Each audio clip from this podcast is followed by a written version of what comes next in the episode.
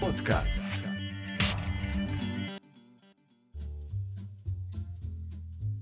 Добрый день, дорогие слушатели. Вы слушаете 41 выпуск 9 сезона подкаста РВПод.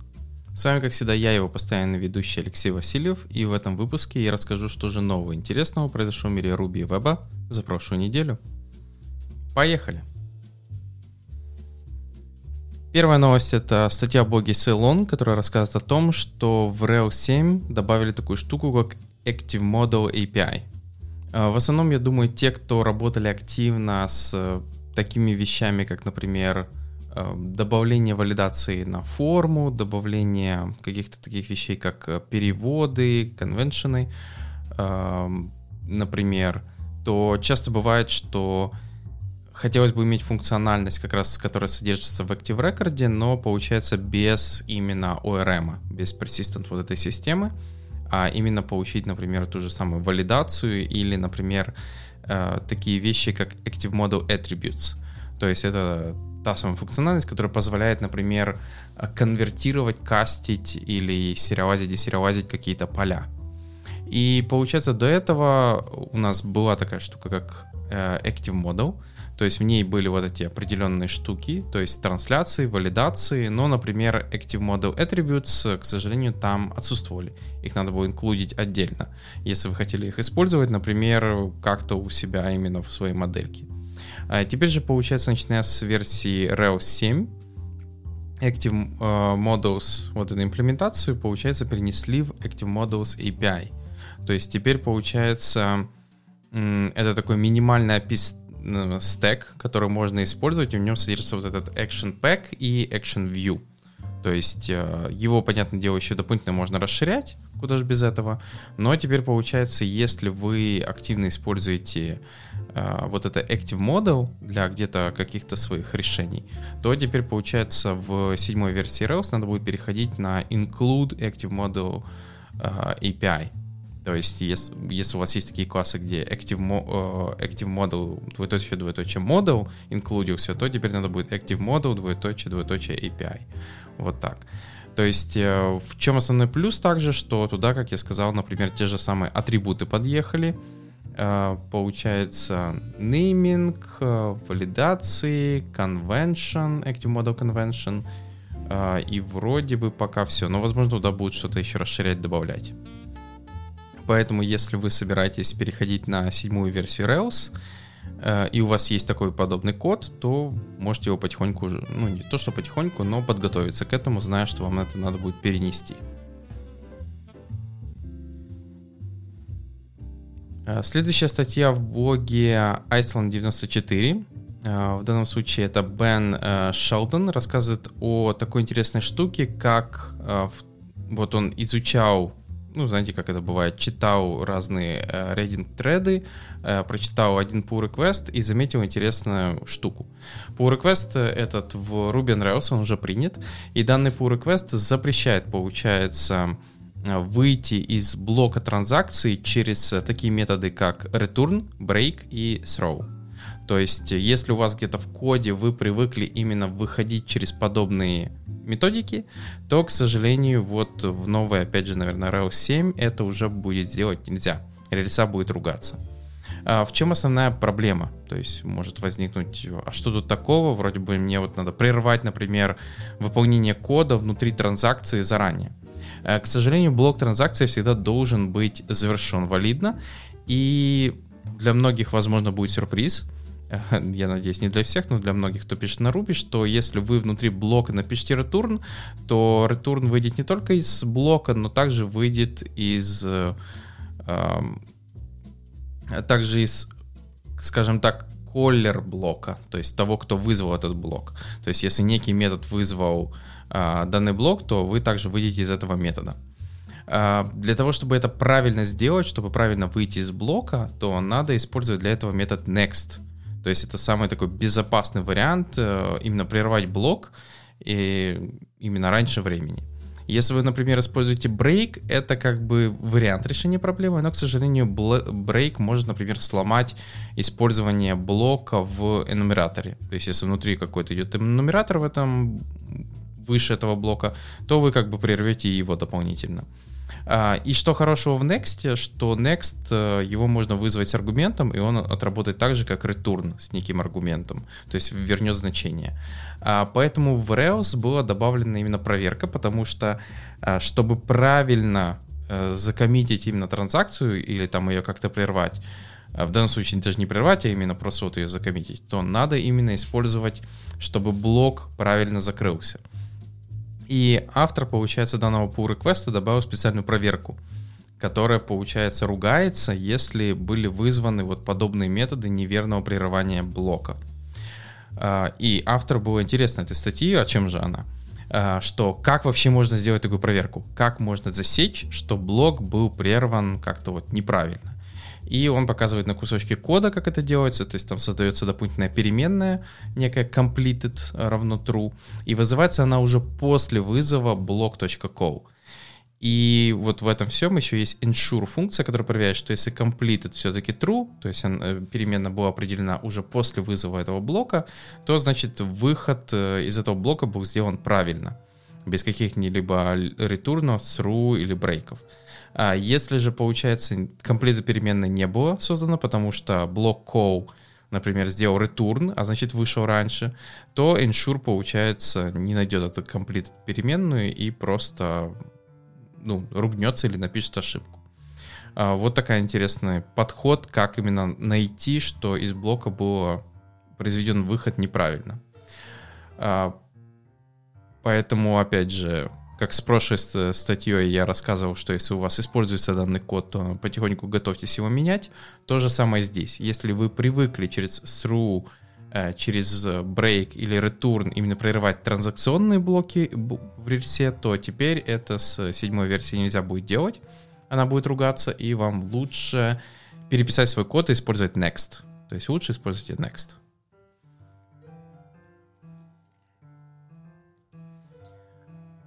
Следующая статья в блоге э, The README Project от GitHub, где рассказали о том, что мы можем э, как бы выучить для себя через то, как э, разрабатывал свой софт Y. Э, y — это, получается, такой достаточно, э, скажем так, вошедший в историю разработчик э, по Ruby, Wildly Lucky Steve. А, он написал очень много разного open source, также книжка с лисами, я думаю, многие, особенно старички, ее видели. А, и у него очень много других разных а, вещей, которые в какой-то момент его жизни он просто, получается, удалил все со своей социальной сети, то есть, скажем так, полностью ушел из онлайна, то есть удалил социалку, удалил все это, то есть остались его open source проекты и комьюнити, получается то, что поддерживал один человек, чуть ли не реально почти один, а на себя взяло большое количество людей. Эти проекты, то есть TryRuby, Hackety Hack, Shoes, все это теперь поддерживается комьюнити, а не этим разработчикам. Ну и получается, да, на текущий момент уже не, непонятно, сколько там оригинального кода Y осталось. Ну, знаете, это как э, парад... вот это, есть такая штука, как э, парадокс Тесея или корабль Тесея. То есть э, основная идея заключается в том, что э, согласно там греческому мифу, то э, корабль у там Тесей плавал на своем корабле, и перед каждым плаванием он производил э, починку этого корабля, при которой заменялись часть досок и в результате чего э, спустя некоторое время э, на корабле были заменены все доски. То есть, получается, вот был корабль, он потихоньку ремонтировался, э, постоянно когда плавал, и в какой-то момент все доски старые были заменены на новые. Возникает как бы такой философский вопрос, а является ли тот корабль тем самым еще кораблем, либо это другой, новый корабль. То есть вот есть такой интересный парадокс. Это, знаете, есть, и он, получается, работает не только, почему он называется такой, не только на корабль, например, А, есть такой же вопрос, в какой момент, вот если начнется какая-то кибернетизация, и мы начнем там заменять э, у человека конечности, руки, ноги, потом органы, сердце, ну, в первую очередь, например, для того, чтобы человек дольше жил, то есть у него какие-то будут проблемы, то, а потом, знаете, как в Deus Ex начнется всеобщая кибернетизация, то возникает вопрос, когда мы заменяем э, свои там живые органы на, роб, на вот эти робота, руки, ноги, в какой момент человек все еще остается человеком, а в какой момент он уже не человек, а робот. Это вот как раз тот же самый парадокс TXA. Является ли тот робот, который, получается, заменил все, что возможно есть, а, на именно механические вот электронные конечности и все остальное, все еще человеком, либо он уже робот. То есть э, в какой момент мы будем определять, что нет, это уже не человек, потому что там, не знаю, при копировании мозга э, в цифровой носитель, в цифровой мозг, э, он все-таки потерял какую-то часть души. Как это измерить? То есть это тот же самый парадокс Тесея. То есть есть вот эти все остальные другие подобные штуки. То есть когда что-то ну или та же самая вещь может быть даже, давайте, с живым человеком, что э, человеку там могут пересаживать органы, или даже, помню, было там подобные рассказы другие, когда там э, некие андроиды на протяжении сотни лет похищали людей, заменяли свои запчасти человеческими органами, и в конце, э, что андроидов уже невозможно было отличить от людей, потому что они полностью состояли именно из, э, получается, человеческих органов, то есть они были человеком. Вот, поэтому есть вот такая штука. Ну, это я отвлекся немножко. И получается, действительно, уже непонятно, сколько там его кода осталось, но все равно это большой вклад, который он произвел именно своим open source, своими книжками, и получается, вот эта статья про это все рассказывает. То есть она именно Э, рассказывает про то, чем он занимался, что он делал, а, как он разрабатывал разные штуки, например, такие вещи, как микрофреймворк кемпинг, что он себя представлял вот на Ruby, а, насколько он был простой, как он повлиял на развитие других вещей, то есть, э, э, например, что сам по себе кемпинг, он, получается, был как бы вдохновлением для создания такого фреймворка, как Sinatra. А дальше получается, что это не только на Sinatra, но и на Flask тоже повлияло. Потому что кемпинг, он тоже был, я так понял, э, развит от WebPy, который как раз потом стал вот таким проектом.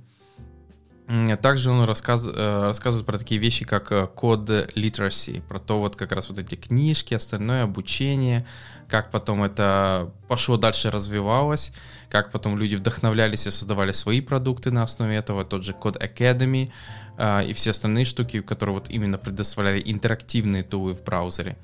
То есть статья достаточно хорошая, и если вы не слышали про такого человека the Lucky Steve, то я рекомендую вам почитать, даже если вы не Ruby разработчик. Это очень интересная история про человека, который вот именно разрабатывал все эти штуки.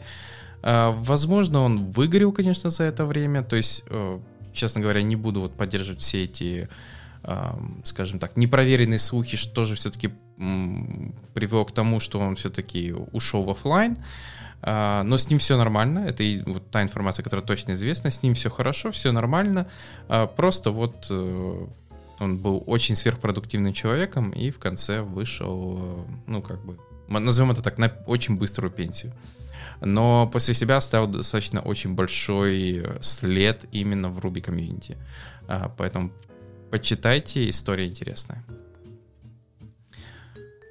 Ну, а я перейду к еще одной новости. В блоге uh, Fast Ruby рассказывается про то, uh, как обновиться на Zatework. Э, для тех, кто не в курсе, что начиная с седьмой версии Rails а, не будет каких-то двух опций классического автолодера и Zatework, будет только Zatework. Поэтому получается, если вы все еще используете классический э, автолодер и релодер, и до сих пор из-за какой-то проблемы не смогли перейти на Zatework, то, возможно, потихоньку надо это уже делать, потому что с седьмой версии у вас уже особо вариантов не будет. И в данной статье как раз автор рассказывает, э, ну, что такое Zatework, понятное дело, как он работает, э, принцип его функционирования, и получается, как на него более-менее перейти.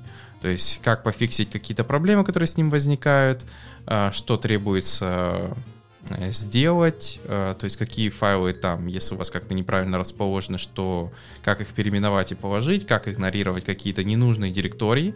Э, например, я когда веб-пакер, помню, обновлял, у меня была проблема с Эйтверком, потому что он пытался лезть в ту директорию, которую я не хотел, чтобы он в нее залазил.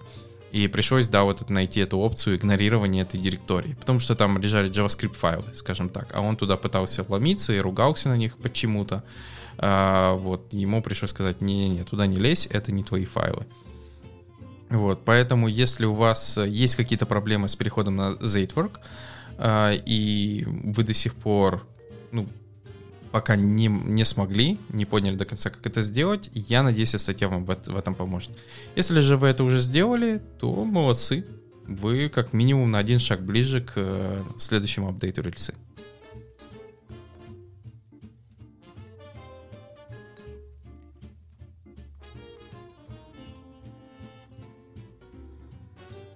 А я перейду к следующим новостям из мира веба. И первая новость — это анонс нового парсила версии 2. 2.0.0, стабильный релиз.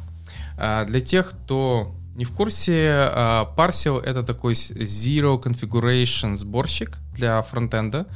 А, в основном, что же тут добавили, это новая плагин-система, 3Shaking работает по умолчанию, добавили лучше улучшение производительности, если что, напоминаю, что компайлер написан на а, поэтому он более использует параллелизацию, вот эти все штуки дополнительные ЦПУ. А, также получается у них автоматический код сплитинг, image resizing и многое-многое другое. К сожалению, я пока еще не успел попробовать парсел, а, то есть э, у меня только пока опыт есть с веб-паком, роллапом, э, с ноупеком, э, вот с подобными системами сборки, но вот до парсила как-то, скажем так, руки не зашли. Под него еще надо найти какое-то применение. Вот White и Parsil это вот в списке стоят, что надо будет как-нибудь все-таки до них добраться и разобраться, насколько оно хорошо или плохо.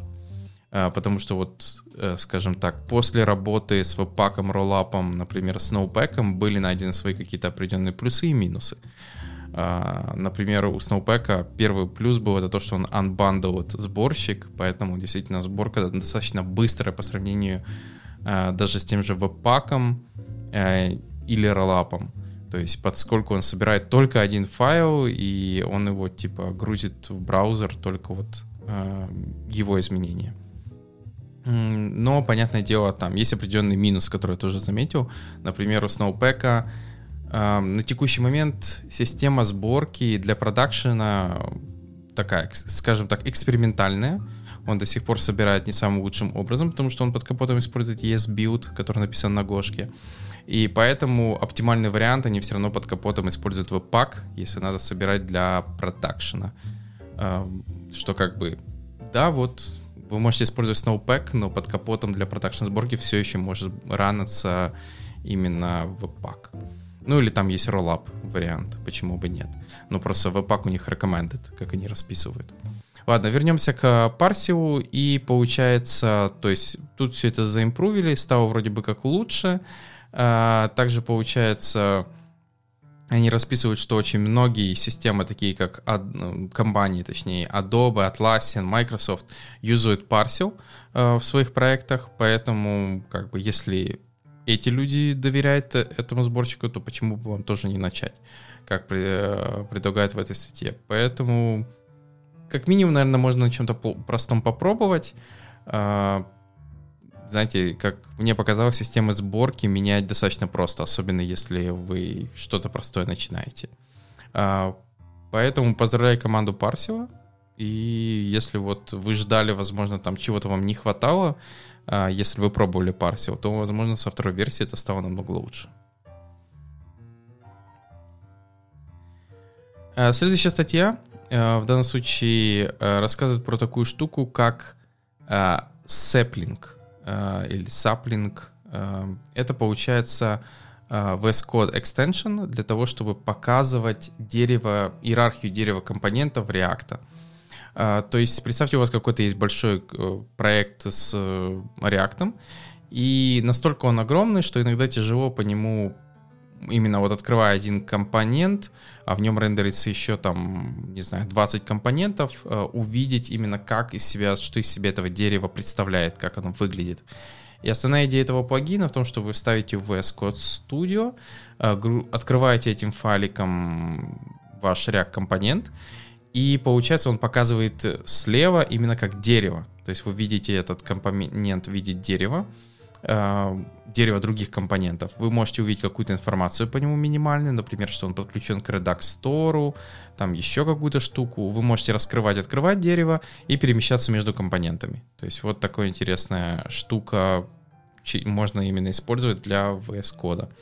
А, понятное дело, что я бы не сказал, что сам самый дружелюбный интерфейс, там все равно надо идти в отдельную вкладочку сбоку, открывать, выбирать отдельный файл. Но, как я сказал, если у вас действительно такие огромные компоненты, а, то, возможно, это будет вам удобнее именно двигаться по ним и находить то, что вам требуется именно по вашим большим компонентам.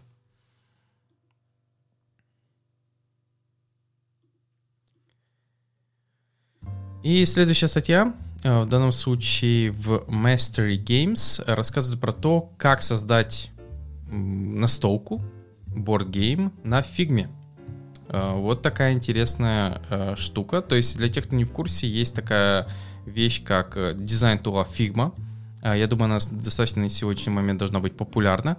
Она, это такой себе, представьте, на электроне, ну, грубо говоря, Photoshop честно говоря, грубо, потому что Photoshop все-таки у него больше инструментарий, и он больше заточен для, для работы, например, с э, растровой графикой, с фотографией, подобной штукой. Figma это все-таки больше для интерфейсов.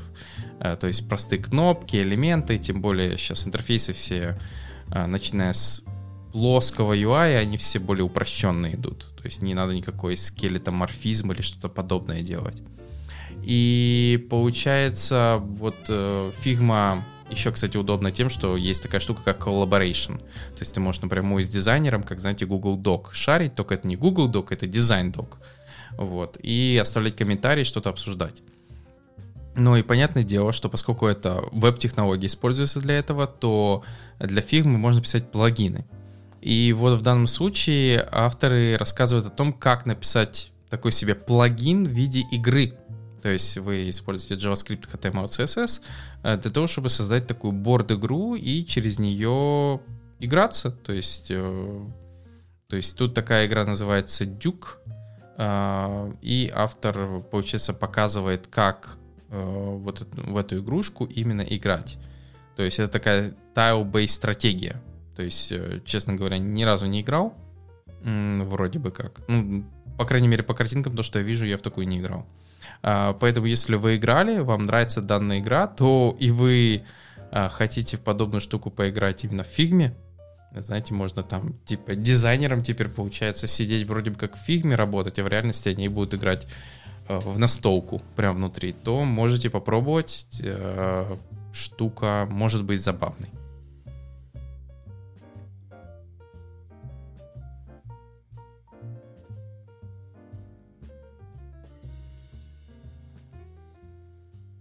Вернемся к новостям из мира Ruby. И первая новость э, рассказывает о том, как организовывать бизнес-логику в Rails через контексты. То есть автор рассказывает про модельки, про сервис-объекты, я думаю, про, с которыми многие работали в своем коде. Э, и в данном случае он дальше рассказывает про такую штуку полезную, как контекст. Э, это получается, когда вам, например, я не знаю, вы там работаете с каким-то результатом, и вам надо, чтобы этот результат там был а, варианта класса success или варианта класса failure, а, то есть такой себе имплементация типа result объекта, но через контекст. И получается, он показывает тут варианты кусочков кода, как именно этот контекст может быть использован. А, то есть, э, когда у вас, например, есть некий метод или модуль аккаунтинг, он создает invoice, он проверяет, что если инвойс был успешен, то он возвращает некий result объект success. А если плохо, то failure. И получается на выходе, когда вы вызываете этот create invoicing, у вас есть некий результат, у которого есть метод, например, success знак вопроса. То есть вы знаете там, окей, что-то вернулось, и тогда у вас есть внутри а, какой-то объект возврата, либо у вас а, есть ошибки а, возврата, если это failure объект. То есть вот такое поведение можно использовать именно в через использование как раз вот этого контекста а, при написании, ну, разнесения, скажем так, бизнес-логики. А, тут есть еще другие разные примеры. Поэтому если вам, вот знаете, как бывает, э, сначала разбиваем на сервис объекты, а потом понимаем, что логики становится настолько много, что ее надо дробить еще на разные вариации паттернов, там на query объекты, на, возможно, какие-то декораторы, еще что-то, то вот получается, если вам вы не слышали про такие штуки, как null values, как э, value объекты, а, про контексты, то как раз вот автор рассказывает про этот кусочек бизнес-логики, который, получается, работает с модельками, ну, а получается оборачивает, скажем так, результат какой-то операции именно вот в какой-то контекстный модуль, назовем это так, то есть который может сказать хорошо, все прошло плохо, ну или какой результат работы.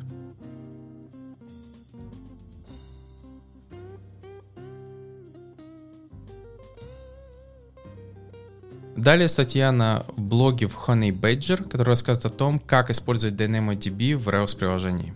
То есть э, DynamoDB — это база данных э, в Амазоне, то есть она приоритарная, ее нельзя локально засетапить, но у нее есть все-таки свои определенные плюсы. Во-первых, потому что она может поддерживать огромное количество конкурентных э, записей на и на чтение операций, то есть в секунду. А, Ее можно использовать для таких вещей, как социальные сети, там игры, IoT-устройства туда могут посылать информацию. То есть э, большие компании используют эту базу, то есть такие как Airbnb, э, Lyft и прочие. И получается, э, в этой статье рассказывается о том, как можно использовать именно DynamoDB совместно с Rails приложением. То есть, что туда можно сохранять, как с этим работать, как ее подключить и как работают такие вещи, как ассоциации, валидации, колбеки, создание объектов, кверинг объектов. То есть такие базовые штуки, которые могут вам пригодиться, если вы решите все-таки использовать DynamoDB в своем проекте. Эм, на этом, я думаю, да, все, что можно рассказать про эту штуку. Э, от себя могу сказать, что DynamoDB действительно хорошая база. Основной ее плюс, что вы платите как бы за пропускную способность. То есть вы не платите за то, знаете, как там сетапите RDS, например, базу, и вам надо выбрать мощность сервера. И если вы возьмете слишком большую, то, возможно, вы будете в холостую работать. Слишком маленькую, ну, база будет лежать, возможно. А DynamoDB вы платите за пропускную способность, там, сколько мегабайт в секунду он может принять. Надо увеличить объем, вы увеличиваете. То есть вот через такое. Понятное дело, что у Amazon есть и другие базы, например, которые сами могут увеличивать свою э, производительность по нагрузке. То есть всякие такие, как они называют, serverless базы. А, но вот DynamoDB было еще до того, как все эти базы появились, подобные. И получается, он, эта база достаточно активно используется в разных вариациях. То есть, когда там хранить какие-то надо временные даже, возможно, значения, или какую-то дополнительную информацию, или еще что-то, э, часто ее могут использовать как, например, замена зукипера или еще подобных э, штук, то есть, например, какие-то там для локинга, для записи чего-то, вот э, DynamoDB тоже подходит. Да, единственное минус, что локально ее там не засетапить. Есть, какие, конечно, какие-то типа фейк DynamoDB, но это не полноценная DynamoDB, то есть вы не сможете, можете, сможете замокать как-то эм, методы тестов или что-то подобное, но не полноценно локально работать, как мне кажется, может быть недостаточно. Вот. А так э, штука может быть сильно полезна вам. Поэтому посмотрите данную статью. И я сразу перейду к следующей ссылочке. Это Ruby 2.js. Ruby 2.js. Вот так. А, что по названию уже понятно, это а, конвертер, скажем так, да, конвертер, который конвертирует Ruby синтаксис в семантически чистый и natively as possible, как они пишут, то есть насколько возможно в нативный код JavaScript. Что это означает, что если вы, например, пишете некий класс на Ruby с неким методом, то в данном случае э, это не будет какой-нибудь конвертер там типа Apollo или Dart, который в JS конвертировался, знаете, который генерирует тонны какого-то там helper функции, еще что-то, чтобы наконец-то сгенерить парочку э, ваших методов. То есть тут получается на выходе вы получаете именно класс такой же на JavaScript, такой же метод на JavaScript в этом классе и все остальное. То есть, например, Э, скажем так, если вы используете upcase в Ruby, то он пытается использовать to uppercase в JavaScript. То есть он пытается семантически э, написать тот же синтаксис, э, который написан на Ruby. То есть как бы line one-to-one э, correlation, назовем это так, э, между source кодом э, рубишным и JavaScript. В основном, зачем это может быть использовано? То есть Э, даже не знаю, то есть, например, вы хотите какой-то функционал писать на Ruby, но чтобы он был в таком же виде доступен на JavaScript, например, какая-то бизнес-логика классов, то есть вот что-то подобное очень такое, то можно, наверное, попытаться это использовать, то есть писать только на Ruby и конвертировать в JavaScript код, который тоже будет нормальный, читабельный, не вот э, какой-то мусор, который можно прям пересматривать, э, там, его, наверное, даже можно изменять, но надо будет сначала менять рубишный код, чтобы изменить, опять же, JavaScript. А, думаю, ну да, это все, что я могу придумать для использования этой штуки, а, но выглядит окей. То есть я бы не сказал, что это сильно плохо или хорошо, это просто вот есть вариант, как, получается, можно Ruby конвертирует JS. То есть не только Apollo, но теперь есть еще вот такая библиотека.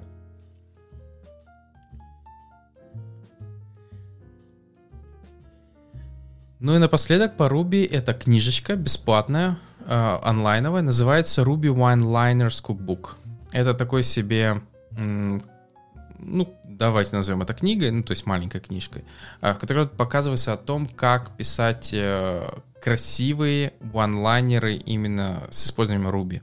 То есть, когда вы просто можете там э, использовать такие методы, как ruby-ne и строчка, э, либо просто в IRB написать э, одну-две строчки чего-то там требуемого, и оно выполнит и сделает то, что вам требуется. Э, например, как там найти нужный input сепаратор в каком-то файле, либо как, получается, запроцессить какие-то рекорды в текстовом файле. То есть такой себе книга делаем из Ruby Bash, только на стероидах, понятное дело, потому что у Ruby больше всяких таких штук встроенных в язык, чем у того же Bash. Но у Bash, понятное дело, есть command line утилиты, ну, хотя и Ruby может вызвать command line утилиты. То есть тут показывается именно, что можно делать через э, Ruby, то есть э, там, например, мержить пару файлов, э, создавать там еще что-то, перечитывать их, э, работать с дубликатами.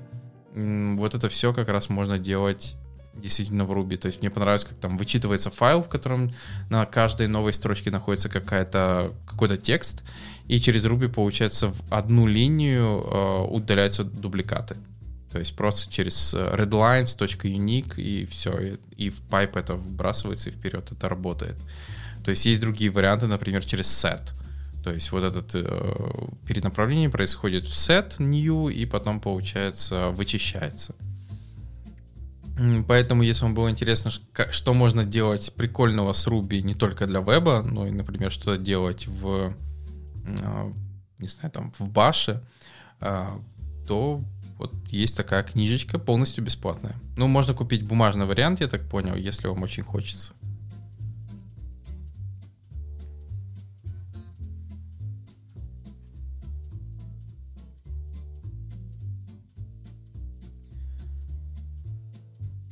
Возвращаясь к новостям из мира веба, и первая ссылочка это GitHub репозиторий на э, репо...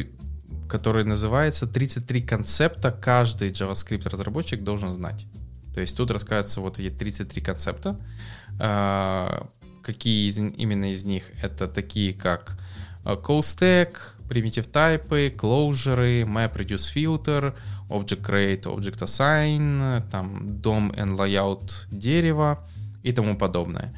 То есть в основном это такой, знаете, хедер, и в нем набор ссылок, где можно почерпнуть больше информации по той или другой секции.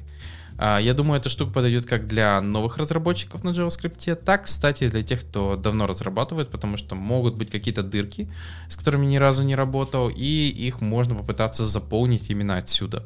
То есть, например, там не работал с такими вещами, как, я не знаю, а, я вот даже придумать не могу, но, сейчас придумаем, а, не знаю, с какими-то там дизайн-паттернами или какой-то алгоритм, э, я не знаю, там с каким-то алгоритмом не стыкался, хотя тут нет четко какого-то алгоритма, тут просто есть секция алгоритма, э, то можно, получается, посмотреть и что-то из этого найти полезного там для себя и тем самым увеличить свой кругозор э, именно получается по поводу JavaScript. Хотя тут некоторые секции, кстати, полезны не только по поводу JavaScript, а просто для всеобщего развития. Например, те, те же дизайн-паттерны, клин-код, алгоритмы — это просто general programming, знания, которые неплохо бы знать всем разработчикам. Например, а, Big On Notation, что это вообще значит и как это работает. Неплохо бы знать, как минимум.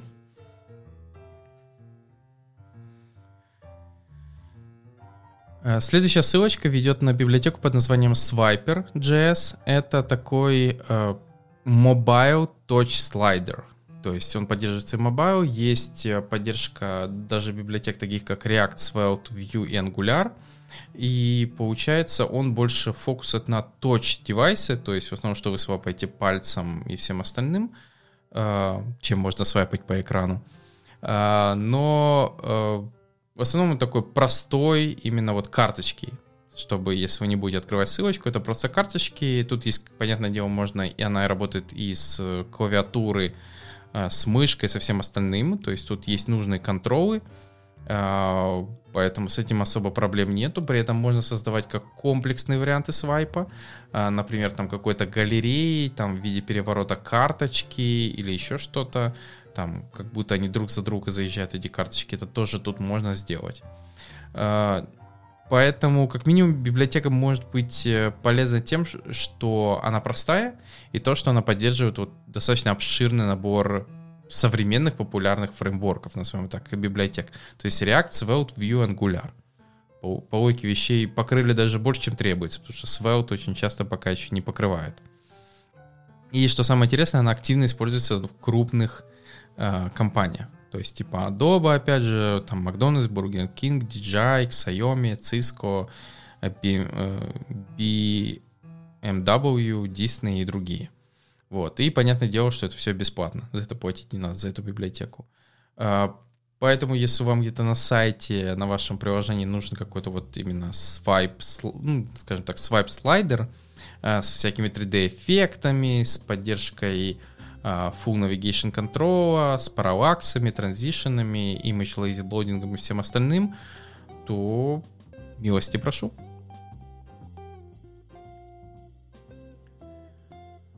Ну и напоследок последняя ссылочка это N64 WASM, то есть Nintendo 64, который эмулятор, написанный на WebAssembly. То есть есть, э, получается, готовые а, скажем так, код, то есть тут код есть. Единственное, что рома, ромов нету. То есть э, ромы вам придется уже раздобыть либо легально, либо нелегально, чтобы поиграть в какие-то любимые игрушки. Возможно, там в Супер Марио. А, но опять же, напоминаю, это Nintendo 64. А, Donkey Kong Racing, Ocarina of Time, Zelda, вот что-то подобное. А, то есть, как мне кажется, в странах бывшей СНГ это была не самая популярная консоль Nintendo 64, но если вдруг, то теперь, получается, в эти игрушки можно будет поиграть именно, получается, прямо в браузере. А, и даже если вы не хотите поиграть, то тут есть готовый код, и вы можете почитать, э, как именно ну, написан этот эмулятор. Единственное, что придется вам разбираться именно в C++ и C. То есть тут достаточно много вот подобного кода, а, никакой там красивой гошки, раста, именно вот все по хардкору. Если вы же просто хотите поиграть, то тоже вот небольшая проблемка, что ромы придется принести с собой. То есть скачать его где-то и загрузить прямо вот тут веб-страницу и начать играться. А на этом все, что самое интересное, что работает даже на, там, например, iPhone телефоне эта штука. То есть WebAssembly работает в Safari, и получается этот э, игрушку какую-нибудь типа Mario можно загрузить и играться прям в браузере.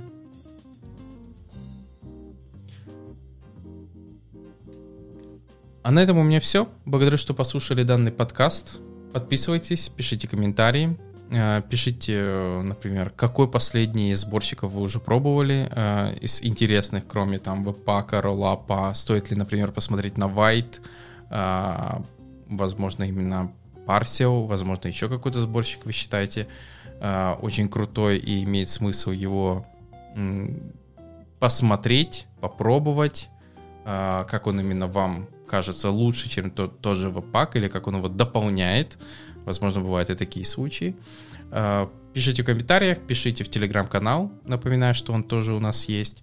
А, подписывайтесь на социальные сети. Это Facebook и Twitter. Инстаграма у нас пока нет, я думаю, пока не потребуется. А, и на этом у меня все. Также напоминаю, что идет сбор новостей на RVPod Кафе. Этот подкаст как раз записывается уже после выхода еще одного Apple ивента, там как раз презентовали новый MacBook Pro, поэтому если вы хотите, чтобы я вместе с Валентином и Сашей это обсудили, то голосуйте за данную новость или вкидывайте какие-то свои. А на этом у меня все. Всем до новых встреч. Пока.